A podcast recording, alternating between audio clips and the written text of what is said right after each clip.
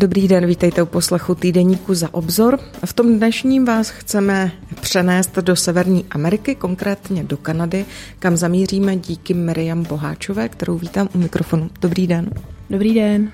Nejprve jako tradičně rozhlasová pohlednice s těmi základními údaji o zemi, kterou navštívíme.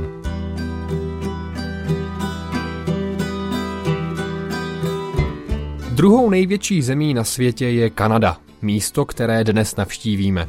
devět milionů devět set osmdesát čtyři tisíc šest set sedmdesát kilometrů čtverečních může už jen Rusko. Kanada leží v severní části Severní Ameriky. Její východní břehy omývá Atlantský oceán, ze západu oceán Tichý a ze severu Severní ledový oceán. Na jihu a severozápadě sousedí země se Spojenými státy americkými.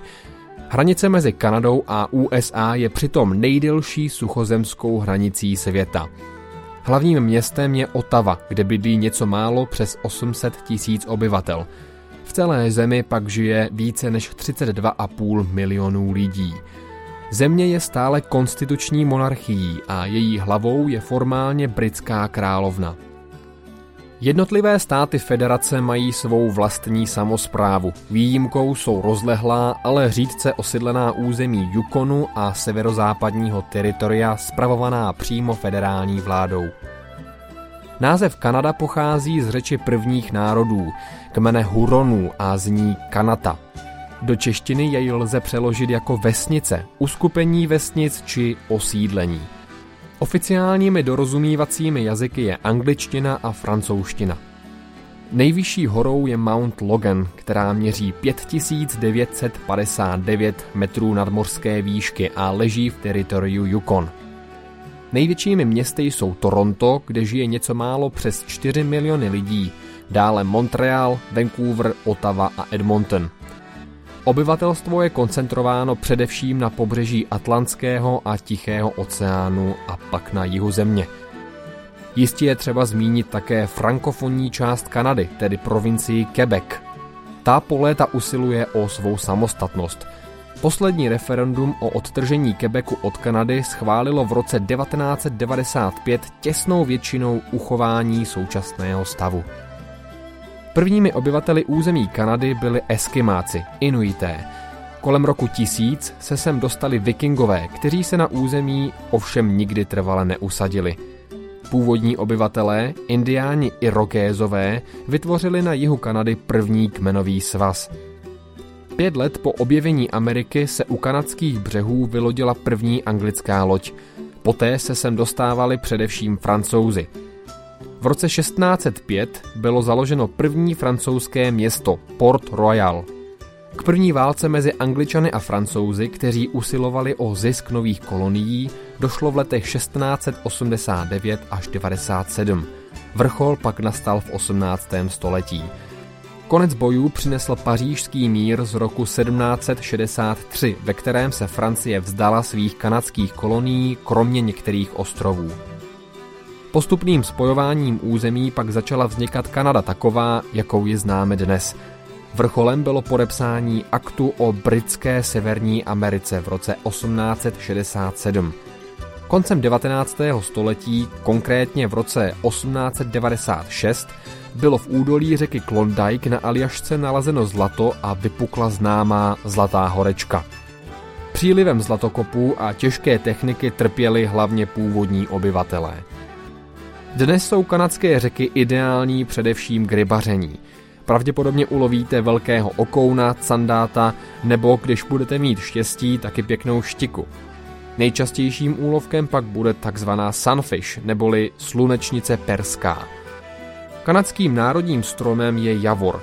Jeho list je ostatně také národním symbolem, který uvidíte na kanadské vlajce i na znacích některých kanadských měst. Zajímavé jsou zdejší rozdíly teplot. Nejvyšší teplota naměřená na území Kanady dosahovala čtyřicet pět stupňů Celsia. Bylo to v Saskatchewanu. V Snagu na Yukonu zase naměřili nejnižší teplotu, minus šedesát tři stupňů. Největší etnickou skupinu tvoří Kanaďané britského původu. Asi čtvrtinu obyvatelstva pak frankofonní Kanaďané. I zde, stejně jako ve Spojených státech, najdeme mnoho přistěhovalců z Evropy, hlavně z Německa, Itálie, Ukrajiny a Holandska a pak také z Jižní Ameriky. To, že se současná tvář Kanady utvářela po staletí z mnoha různých vlivů, dokládá i současná směsice kultur a tradic. I když má silný vliv americká kultura a tamní média, v hudbě, divadle, výtvarném umění i literatuře najdete dodnes prvky kultury původních obyvatel, Indiánů a Eskimáků, stejně jako různé přistěhovalecké zvyky, především ty z Francie, Irska, Skotska a Anglie. Kanaďané považují svou multikulturalitu za jeden z hlavních kladů kanadské kultury a společnosti. Už tu byl zmíněn základní kanadský symbol, javorový list. Kanaďané své původní úzké sepětí s přírodou dokazují i tím, že k národním znakům patří i některá zvířata. Nejčastěji jsou v tomto výčtu uváděny kanadské husy, medvěd grizzly, los nebo bobr.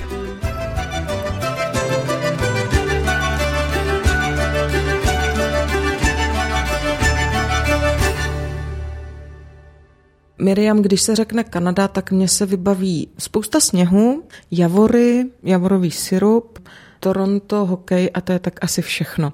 Co je Kanada pro vás? No tak kromě tady toho všechno, co jste zmínila, tak to byl hlavně mráz. Je to částí zimy, ale tam bylo moje první zkušenost s tím, když je třeba minus třicet, minus čtyřicet, takový mrazy, který tady v Evropě, nebo aspoň teda v České republice vůbec nevím, co znamená, i tak to byl první náraz, protože já jsem tam přijela v lednu, na začátku ledna a na konci ledna a přelom února tam kulminuje nejvíc tady ta zima, tak to bylo takový otřesný. A potom já jsem tam měla studovat na takový půlroční kurz křesťanskou misijní školu od misijní organizace Y W A M, která překladu Youth with Mission, mládež s misí, bych to asi přeložila. A to je takový půlroční kurz, kdy jsou tři měsíce jakoby přednášek a tři měsíce nebo dva a půl měsíce se potom jede do nějaké cizí země, kde se uplatňují vlastně ty věci, které jsme se naučili. Jak to vypadá, když člověk jede studovat na misijní školu do ciziny? Co všechno bylo náplní toho studia? Ty první tři měsíce, ty teda byly hodně teoretický a bylo to uspůsobeno tak, že každý týden bylo jedno téma, nějaká různá duchovní témata, ale i takový téma jako vztahy nebo osobnost. To jsem ještě zapomněla říct. Ta škola byla zaměřená na arts and music, na hudebně a výtvarně nadané lidi do třicet let. Takže různá ta témata se týkaly i toho prostě hudebního nebo výtvarného života a obecně jakoby osobnost výtvarníka, muzikanta, herce, tanečníka, takhle v té oblasti umění.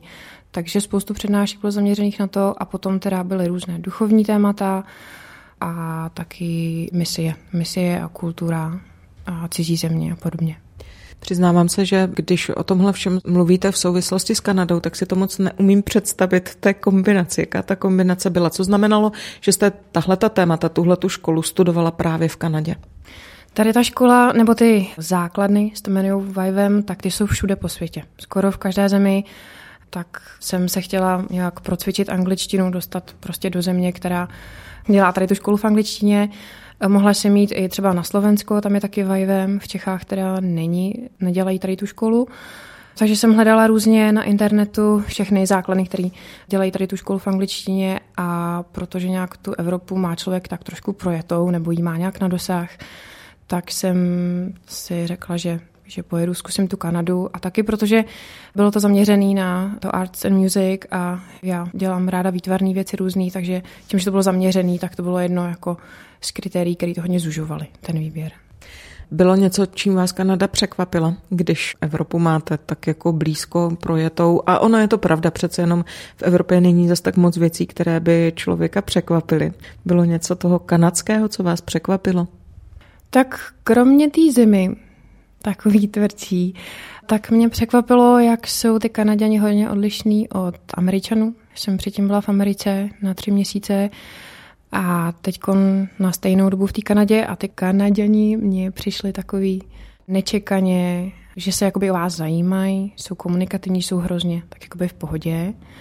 oproti těm Američanům, který taky jsou milí a příjemní a všechno, ale ty Kanaděni byli takový upřímnější. A říkala jsem si, tak to je asi tím, že zrovna jsem narazila na dobrou tlupu lidí, kteří jsou na té škole, ale potom my jsme různě tak jako cestovali po té Kanadě, během té školy i potom, už nezávislé, protože jsme tam zůstali díl a na nějaké cestování. A tak člověk to jako, tak, jako to viděl plošně všude a bylo to tak, no, jsou takový otevřený, příjemný, jsou takový evropský, byli víc evropský. Možná i protože já jsem zrovna byla v Quebecu, což je francouzská provincie, takže tam je hodně Evropanů. Tak možná to bylo tím, nevím. Ale to je to, co mě hodně, hodně mile překvapilo. Spousta lidí říká, že když se chce někdo podívat do Severní Ameriky a nechce zažít ten první šok, takže je lepší vzít to přes Kanadu, protože tam je to přece jenom víc evropské než přímo ve Spojených státech. Když máte to srovnání, měla jste tenhle ten pocit taky? Určitě. Určitě jo. Možná to opravdu bylo tím, že jsem byla v tom Quebecu. Jo, že zbytek té Kanady třeba takový není. To jsem neměla možnost se a dál až dostat na druhou stranu, jenom vlastně v Ontariu, vedle Quebecu, ale to mně přišlo stejné.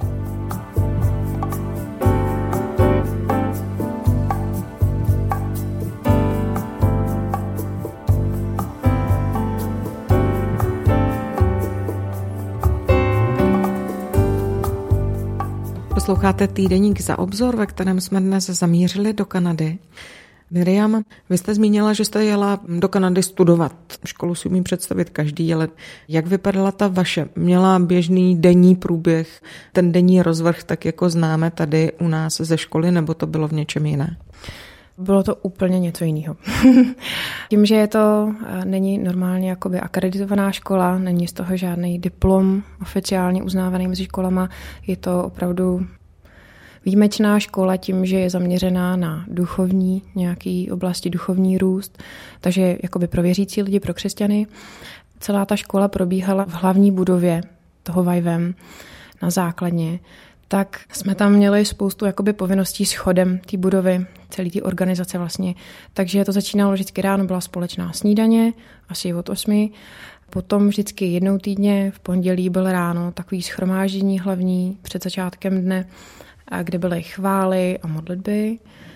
A potom bylo teda vyučování. To bylo až do oběda, pak byl oběd a pak byla chvíle, jsme měli volno a potom byl takovej blok, který v překladu bych řekla asi čas pro tvoření. A tam jsme měli dle různých zdání takový úkoly výtvarný, který jsme měli zpracovávat v tom svém oboru, na který jsme byli zaměřeni, byl někdo muzikant nebo výtvarnic, tak dělali, nacvičovali různý třeba prostě písně. To bylo až do večeře, potom teda byla večeře, několik dnů v týdnu bylo po večeři ještě večer program, takový malý skupinky, kdy jsme byli rozdělení po pěti, šesti, sedmi lidech. Povídali jsme o tom, co bylo hlavním téma dne v tom vyučování, takový diskuze na to, nebo třeba když jsme něčemu nerozuměli, tak se to ještě mělo možnost s tím, kdo to zrovna vedl nebo vyučoval, tak to s ním prodiskutovat. Jinak každý týden jsme měli jiného vyučujícího a ten s náma byl celý ten týden, takže byl tam k dispozici celý den, když jsme něco potřebovali vidět, popovídat si, zjistit víc, nebo naopak něco k tomu sami podotknout, tak tam byly vždycky k dispozici. Škola to jsou taky spolužáci. Jaký byli ti vaši? Musím říct, že moji spolužáci byli naprosto výjimeční, úžasný. Bylo nás asi dvacet jedna, tak nějak, a většina z nás bylo Evropanů, což většinou bývá naopak, že bývají Kanaděni nebo Francouzi, ale jinak my jsme byli různě z dvanácti různých zemí. Bylo to bezvadný v tom, že bezvadný a náročný, ale bezvadný v tom, že jak jsme různě byli po čtyřech, po pěti, po šesti, po pokojích, tak měl člověk opravdu možnost zažít zblízka jinou kulturu, tak hodně jakoby blízko jinak, než když si jenom třeba o tom někde přečtete na internetu. Já jsem bydlela s holkou z Dominikánské republiky, s jednou Kanaďankou a potom se Švýcarkou. Takže někdy vznikaly takový nečekaný nebo zajímavý situace. Třeba tam mají spolubydlící z Dominikánské republiky. Oni tam, u nich nikdy nenosejí ponožky celý rok, protože tam mají průměrně třicet stupňů, není to potřeba. Ale tady jsme byli v té Kanadě, bylo tam teda hodně zima, tak normálně prostě ponožky nosila jako každý a ten výsledek to mělo, že jí strašně smrděly nohy. Ty nohy nějak prostě neuměly zacházet s těma ponožkama. Nebyla si na to zvyknout, takže to bylo takový náročný. Ještě protože jsme taky měli hodně malinký pokoj, byli jsme na Polandách, tak tam člověk nemohl jako ani moc větrat, když byl ten mráz venku, takže to bylo takový náročný. To zázemí bylo taky kanadské, byli jste v Kanadě. Bylo tam pro vás něco, co pro vás bylo příjemné, zajímavé, na co ráda vzpomínáte? Co jste si třeba od tam přenesla sem domů? Asi se mi nejvíc tam zamlouvalo nebo líbilo to, že jsme tam byli z tolika různých zemí a kultur a přes všechny ty rozdíly věkový, názorový, nebo každý byl z jiný církve, měl jiný pozadí křesťanský, tak to tam všechno dohromady jsme byli schopní fungovat, byli jsme schopní komunikovat. Ten dům, ve kterém jsme teda byli, byl obrovský, takže jsme měli možnost být třeba sami někde, si najít nějaký místečko, nebo když člověk chtěl být chvíli sám, tak si ho nějak našel. Ale to, že dohromady můžeme se bavit o věcech bez toho, aby jsme se prostě křižovali za hodně odlišný názory nebo postoje, že spolu dokážeme spolupracovat, protože během různých těch skupin i pracovních skupin jsme třeba se podíleli na uklízení toho domu, tak jsme vždycky byli pomíchaný různě a bylo to schválně, bylo to kvůli tomu, aby jsme se naučili spolu prostě komunikovat, spolu spolupracovat, spolu prostě dělat jednu společnou věc, přestože ji každý vidíme úplně jinak. To bylo, to bylo hodně milý tohle to zažít, protože ne vždycky třeba normálně, když je člověk v práci, že jo, v pracovním kolektivu nebo ve škole nebo jinde, tak to často nefunguje. Tak to bylo hodně milý. Jaký byl ten odpolední čas pro tvoření? Jak jste ho trávila? Co všechno jste tam vytvořila? Hlavní takový úkol, který jsme museli dělat, bylo, že jednou týdně jsme museli pracovat na takzvaném tvořivém deníku, asi bych to nazvala, takový záznamník, kdy jsme tvořivě, buď jsme mohli malovat, nebo jinak psát, nebo kreslit, nebo různou prostě výtvarnou formou, měli zaznamenat to, co se nás nejvíc dotklo z toho hlavního tématu týdne, o kterém byly vyučování a různý ty diskuze.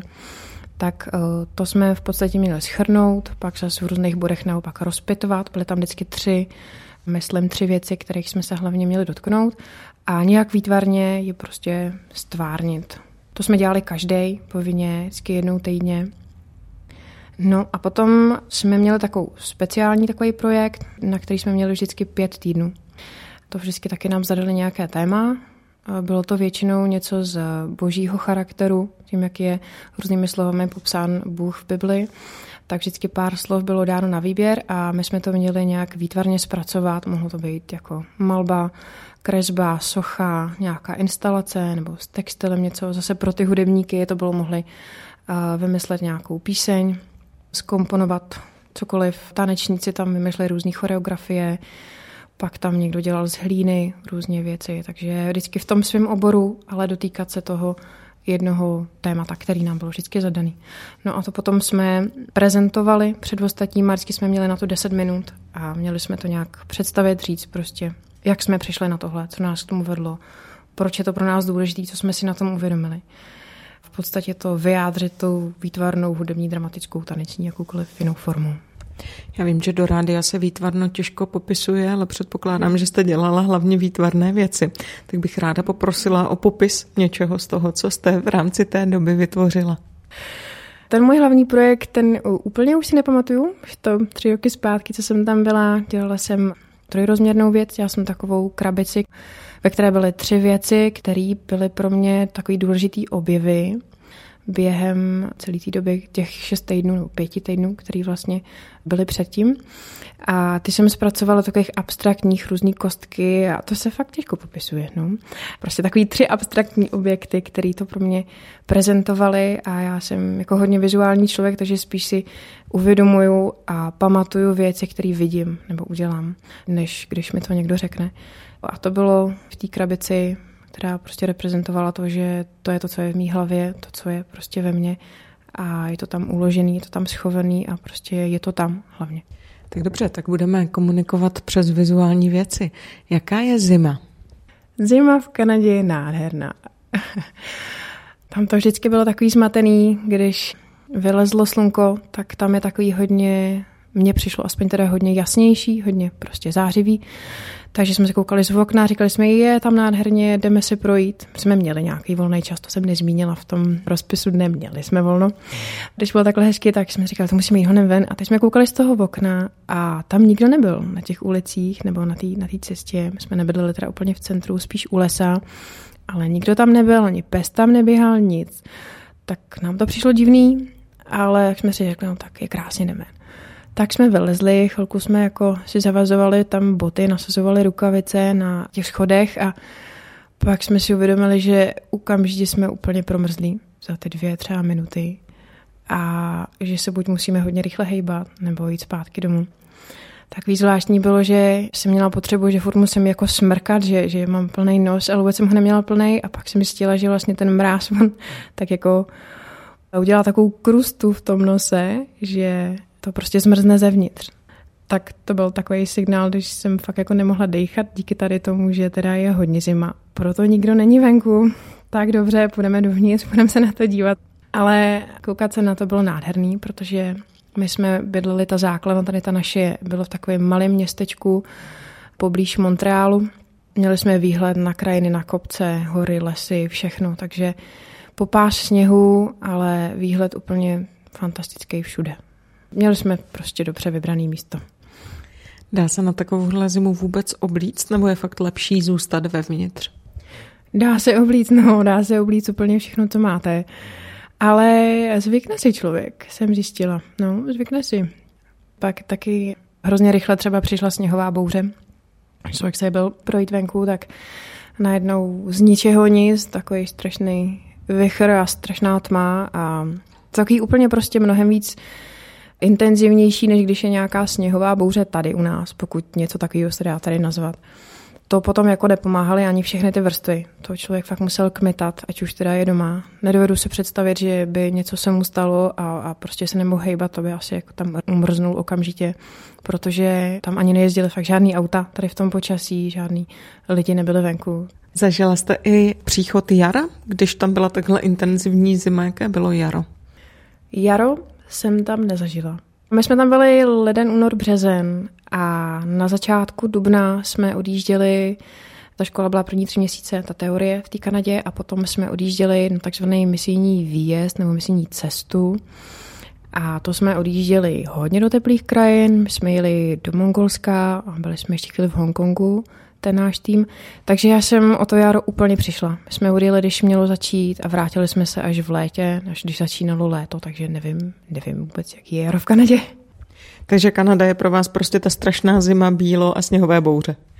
No a potom to hlavně, ale potom teda to léto, když jsme se vrátili a pak jsme ještě si vzali nějaký čas po škole, půjčili jsme si auto a cestovali jsme trochu po Kanadě, tak to zase je takový to ukrutný vedro.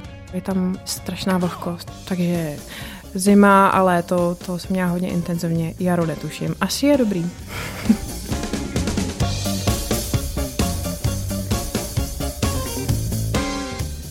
Kanada intenzivní, taková je ve vyprávění Miriam Boháčové, se kterou jsme dnes v rámci týdeníku Za obzor právě do Kanady zamířili. Miriam, když vzpomenete teď na tu svou kanadskou zkušenost, tak v čem pro vás byla nosná? Co jste se díky ní naučila? Asi mi nejvíc dalo jednak to spolužití, takový to mezinárodní soužití, to vždycky člověka donutí nestarat se jenom o sebe. Takovou tu nutnost reagovat na to, že pořád někdo je kolem, pořád něco je od někoho jiného mě protivný, protože je to prostě jiný. Tak takový to soužití a zároveň asi to, že opravdu jde spolupracovat na věcech s lidmi, který jsou hodně let mladší, starší, mají opravdu úplně jiný pozadí, jsou úplně z jiné kultury, vidějí věci úplně jinak, mluví úplně jiným jazykem a jsou zvyklí věci dělat úplně jinak. Tak to, že jsme dokázali spoustu věcí dělat společně, jak potom v tom výjezdu, tak i během té školy. My jsme měli různý takový pracovní taky výjezdy, kde jsme pomáhali jednou týdně vždycky v tom městečku. Třeba ta moje skupina, my jsme jezdili každý týden do takového, nebyl to úplně stacionář, ale něco, něco na ten způsob. Hodně to byla neziskovka, byly takový, že si uklízeli prostě všechno sami, všechny prostory, takže my jsme jim tam měli jednou týdně vysmejčit ten areál vevnitř interiéry. Takže taková jakoby služba veřejnosti, to mám říct, těm lidem prostě lokálním v té komunitě, v té vesnici a okolí. Tam jsme taky museli spolu se dohodnout a, a dělat prostě různě věci spolu. Ne vždycky to šlo a naučili jsme se to tím, že to prostě skřípalo a museli jsme se dohodnout. A to je obecně, že je hodně dobrý na vztahy, že člověk prostě se musí dohodnout na věcech bez toho, aby se povraždil. Aby zároveň ještě spolu vycházeli ty lidi, protože spolu budou dál žít další čtyři, pět měsíců. To, že tohle je možný na tom pracovat a pak to prostě zažívat, že to opravdu jde, že se vyplatí pracovat na vztahách, že se vyplatí něco investovat, něco prostě holt ze svýho pohodlí trošku obětovat. To bylo opravdu takový příjemný v té skupině bejt. Tohle to mi asi dalo nejvíc, no, jako zažití toho, že to je možný. Teď je úplně na snadě otázka. Jak? Protože vy o tom mluvíte tak, že to vypadá jako, že jo, ono to jde, je to v pohodě. Ale teď, kde je teda ten recept? Kde je ten zakopaný pes? No tak to obecný recept to asi není, nebo já ho teda netuším o něm. S některými lidmi člověk vychází líp, že jo? Některý si sednou, některý prostě vůbec. Tam třeba v té mojí skupině právě tady na to uklízení byl jeden kluk z Barbadosu, a ten byl takovej, on byl taky hodně mladší, nebo bylo mu asi sedmnáct v té době a bylo to poprvé, kdy byl daleko od domova, kdy vlastně jako žil sám nebo s někým mimo svoji rodinu, takže neměl vůbec naučený se trošku nějak o sebe starat nebo dbát na ostatní, úplně tohle to prostě neměl, takže mě tím hodně vytáčel. Tak jsme prostě spolu no, museli hodně jako diskutovat o věcech, proč mě se nelíbí, že se chová takhle k ostatním, nebo že když my ostatní pracujeme a on tam sedí, že to asi není jako úplně v pohodě, protože jsme se všichni přijeli na tom podílet, všichni jsme se rozhodli, že tu pomoc do toho dáme a jestli teda by mohl vzít tuhletu a tuhletu část, ten podíl, jako každý z nás má. Tak to bylo vždycky strašný prostě toho člověka donutit do toho, aby něco dělal. Trochu mě jako uklidňovalo, že to nebyl jenom, že jsem to jenom já neviděla takhle, že i ostatní, takže pak jsme se na ně tak jako vrhli, ale furt v tom přátelském duchu, v tom, že hele, chceme pracovat spolu, chceme to nějak uvést do chodu. Každý z nás máme jiný důvody, proč tu jsme a nemusí nám to úplně vonět, ale pojďme to zkusit, každý uděláme část a takhle to dokončíme. Prostě trvalo to no, nějakou dobu vždycky, vždycky to nejde hned, že jo. Ale pak to šlo, na konci jsme zjistili, že jsme vlastně hodně dobrý kamarádi, že takovýhle nějaký přestřelky nebo, nebo neschody nepřerušili nějak náš jako vztah, kontakt, pořád jsme spolu v kontaktu. Takže asi je to hodně o tom nebát se jít do nějaký konfrontace, což třeba já někdy jako mívám ten zásek, ale když vidím, že jinak to nejde, že jsme tam přišli za nějakým společným cílem, v tomhle případě teda uklidit, tak prostě ta cesta je. A jde jenom o tom ji najít, zmapovat ji a pak ji teda ty kroky jednotlivý naplnit. A toho jsme nakonec vždycky jak tak jako dosáhli a skončilo to vždycky tak, že jsme fakt jako nebyli nikdy na sebe naštvaný, ale naopak jsme měli z toho dobrý pocit. Vy jste říkala, že podstatná část toho, co jste tam dělali, bylo taky přemýšlení o Bohu, o jeho vlastnostech. Co vás ta doba, ten pobyt v Kanadě o Bohu naučila? To je hodně věcí, no. Asi nejvíc o tom, že Bůh je věrnej. Taky, jak moc je rád, když uplatňujeme, uvádíme do chodu svý dary, svý obdarování. To mě hodně pomohlo, protože já sice jsem výtvarně nějak nadaná, ale vždycky to bylo tak jako jeden z mnoha dalších věcí, které mě bavily. A tam jsem zjistila, že to umění, ať už výtvarný nebo jiný, že má opravdu sílu velikou komunikační k lidem, opravdu to může nést hodně výrazný zprávy, výrazně komunikovat. A to, že jsem to třeba v té práci, kterou jsem se snažila popsat v tom projektu, nějak snažila prezentovat něco, co zrovna se honíme v hlavě nebo co zrovna nějak zažívám, tak to, že to bylo čitelný pro ty lidi, že jim to na tom došlo, že u něčeho jsem to vůbec nemusela popisovat, že to bylo prostě jako jasný pro ně, tak tam mě to hodně sepnulo, spojilo s tím, že prostě Bůh nám dal ty dary k něčemu. Já mám, já mám tady ten výtvarnej a když ho se naučím užívat nějak správně, tak to může hodně ukazovat na jeho velikost, na to, jaký on je, na to prostě jak my můžeme tvořivě prezentovat věci nebo je rozeznat, rozpoznat. Že to je zároveň i taková forma, kterou mu jakoby můžeme ho jakoby chválit nebo nějak jakoby uctít. Mně to třeba prostě nejde přes jiné věci, neumím třeba mluvit někde před lidma nebo, nebo zpívat nebo takové věci, abych to vyjádřila písní. Pro mě je to tohle, není to čitelný pro každýho, ale pro mě je to prostě taková chvála Bohu za to, jaký je. Takže to se mi spojilo, že Bůh je tvořivý, ty dary nějaký nám dal proto, aby jsme je používali, aby jsme je, je rozmnožovali nebo se v nich dál vzdělávali a je to forma, jaká prostě ukazuje na něj. Měla jste možnost zahlídnout taky to působení třeba něčeho toho svého, co jste namalovala, vytvořila, čím jste chtěla nějakým způsobem na nějakou tu boží vlastnost ukázat a taky to, že to skutečně došlo až k tomu adresátovi. Zahlídla jste to tam taky? Tak když jsem prezentovala ty svoje tam ty svoje abstraktní krabičky, tak vím, že několik z těch lidí to přečetlo, že to pro ně bylo jasný. Ale potom jsme ještě vybavili jedna věc, my jsme tenhle projekt měli potom ještě jednou a to zadání bylo, že jsme měli udělat jakoby plošnou věc na papír nebo na cokoliv jiného, ale plošně, na nic trojrozměrného, aby se to pak dalo zarámovat. V té naší vesnici byla taková hospůdka malá a tam jsme často právě ty naši muzikanti, nebo moji spolužáci, kteří byli muzikanti, tak tam hrávali, dělali tam prostě koncertíky různý malý a my jsme tam právě měli, my ty výtvarníci jsme měli možnost tam vystavit tady ty věci, prezentovat je. Bylo tam jakoby taková hlavní úvod vernisáž, kterou odprezentoval vedoucí té naší školy, ne už jakoby my sami, ale my jsme stáli u těch obrazů pro ty lidi a A když prostě o tom chtěli něco vědět, tak jsme jim o tom povídali. I tam bylo vždycky napsaný, co to znamená ten obraz a tady ta výstava těchto obrazů byla zaměřená na boží charakter. Takže ty lidi měli možnost se ptát nebo na to nějak reagovat i tím, že my jsme prostě tam stáli. Takže někdy vznikly docela takový zajímavý diskuze, protože v hospodě se vždycky najdou zajímaví lidi.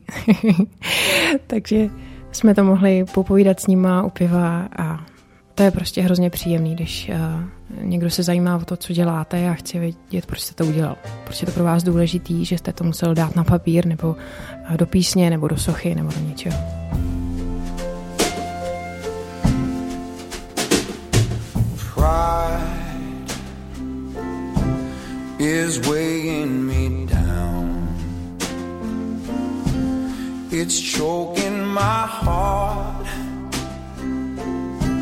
I'm chained up and bound. Well, if pride is my prison, then grace be my key. Sweet Holy Spirit, come rescue me. Oh, Spirit, Spirit, I surrender. Spirit, Spirit, I submit to you now. Kanada je cílem našeho putování v týdeníku Za obzor. My jsme mluvili hodně výtvarně, mluvili jsme hodně obrazně. Já bych teď s dovolením zase byla chvilkou úplně konkrétní a úplně přízemní, protože bych se ráda zeptala na jídlo. Skutečně se mi v souvislosti s Kanadou vybavují palačinky a javorový sirup, ale předpokládám, že to nebyla hlavní náplň vašeho jídelníčku, tak z jiné strany. Co pro vás je Kanada a jídlo? No... To jídlo naše tam bylo docela taky děsivý, hodně nezdravý.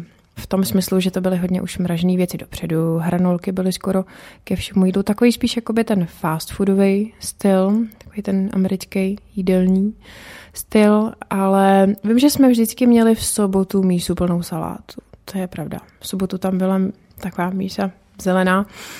No, ale jinak trošku mě překvapilo, s tím javorovým sirupem je to chlouba, že jo, kanadská, takže ji musí strkat úplně všude.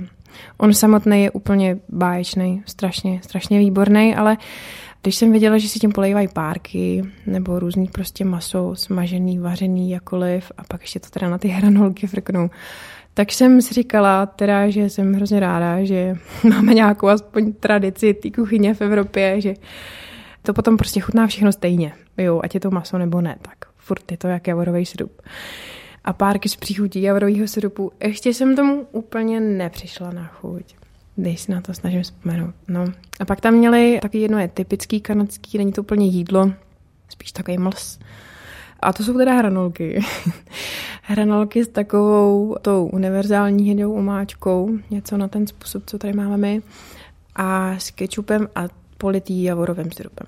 A to je taky zvláštní věc, úplně nevím, proč jim to chutná, ale teda všem to hrozně chutná, takže to všichni jedí. To je takový, je to hrozně takový velký, prodává se to v takových kelímkách a dostanete to úplně všude, protože je to typický pro Kanadu. Mě teda, přiznávám se, v souvislosti s Kanadou ještě vždycky napadne brownies. Oni stejně jako ta, ta americká společnost umějí neskutečně dobře dělat různý druhy těch cookies jejich.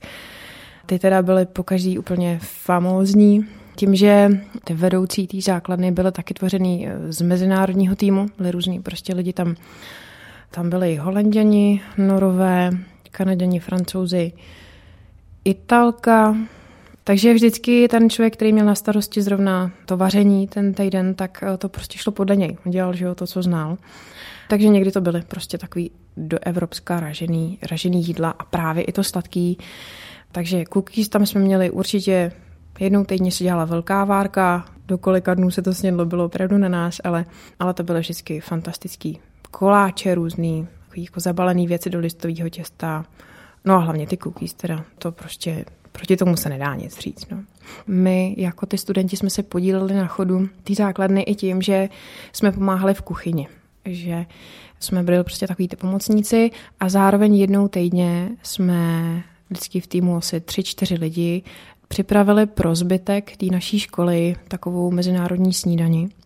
Jsme vstali brzo a udělali jsme nějaký jídlo na snídani, který je typický pro tu naší zemi. Takže třeba já jsem byla tam v týmu s Němkou a se Švýcarkou, takže já jsem upekla náš chleba český. Oni dělali takovou vánočku speciální švýcarskou a Němka, Němka připravila mysli s čerstvým ovocem, což bylo nevídané.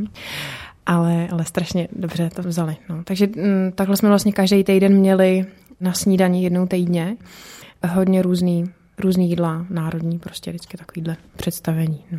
Pojďme teď zvednout kotvy a dostat se z té základny trošku na cesty, tedy do té doby letní plné dusna a horka, kde už jste měli možnost cestovat. Kam všude jste se podívali?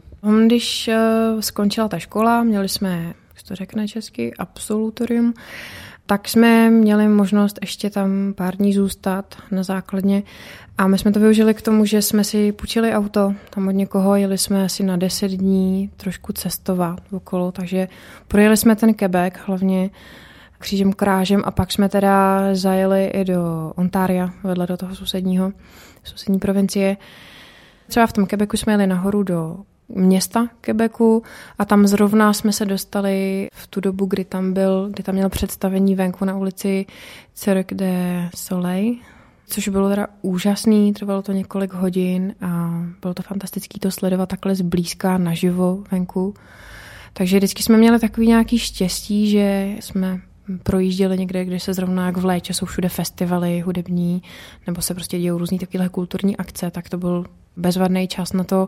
Vím, že i když jsme byli v Montrealu, tak tam byl zrovna Stevie Wonder. Měl koncert na hlavním náměstí, takže jsme to všechno takhle plně perfektně to bylo načasované. Spoustu věcí jsme stihli.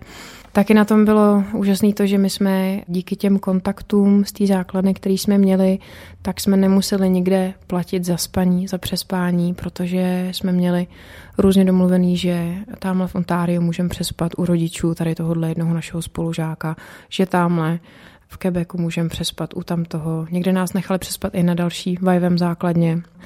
Takže všechno jsme takhle nějak dali dohromady, nemuseli jsme za to nic platit a to bylo, to bylo výjimečný, protože ty lidi, kteří nás takhle ubytovali, byli výjimeční. Nás bylo pět, taková tlupa už potom jako špinavých a unavených, nevrlých lidí, komolící něco anglicky. Oni nás vždycky přijali úplně úžasně, vždycky nám prostě připravili strašnou hostinu.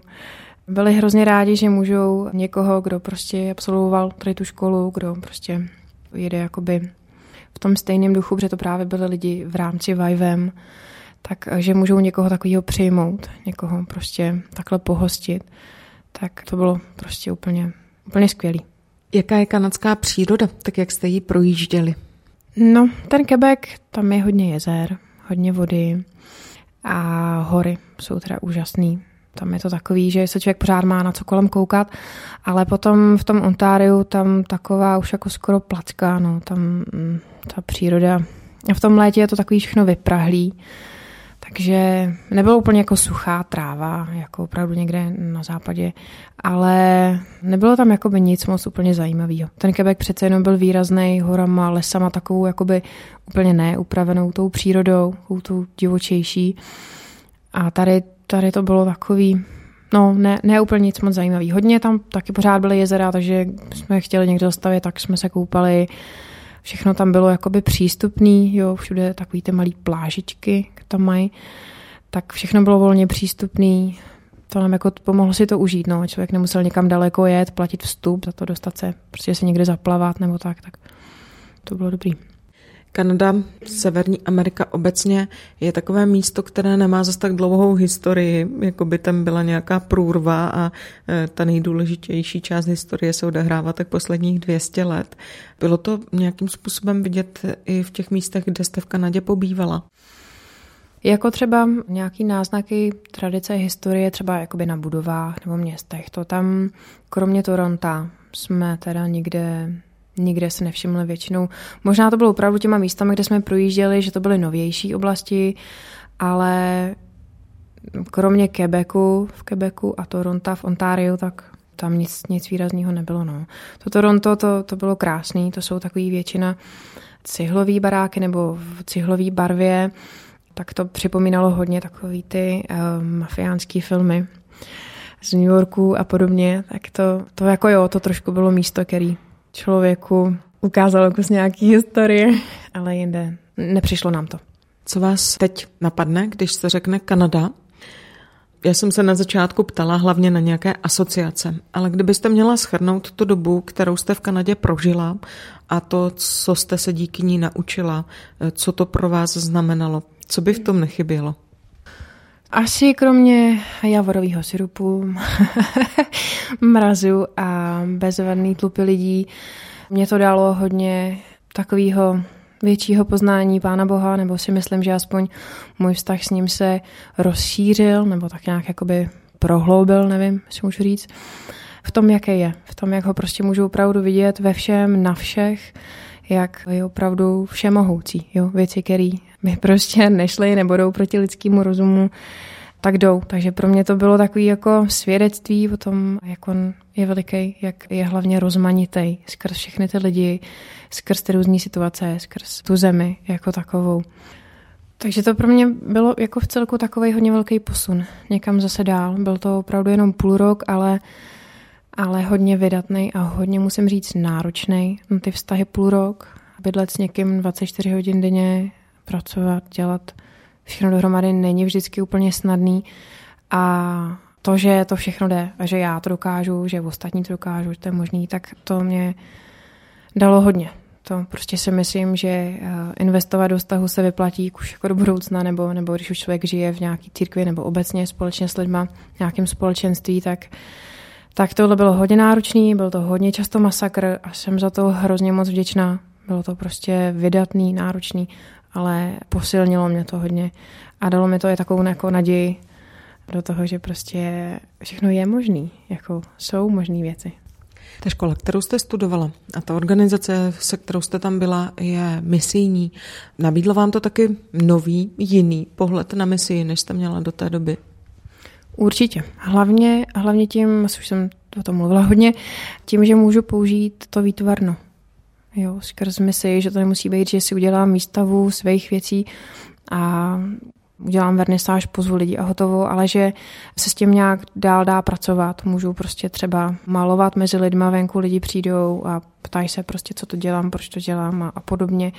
A je to prostě i takový jakoby prostředek k nějakému rozhovoru, který ty lidi spojuje. Nebo, jak už jsem řekla, v té chvále nebo v takové té formě tvořivého uctívání, tak to bylo prostě pro mě hodně nový, takže opravdu se dají, že to výtvarno má takový široký záběr. V týdeňku Za obzor jsme dnes navštívili Kanadu. Za rozhovor děkuji Miriam Boháčové. Díky vám. Taky děkuji. Naschledanou. Končí tady týdeník Za obzor. Od mikrofonu se loučí a dobrý poslech dalších pořadů přeje Lucie Endlicherová.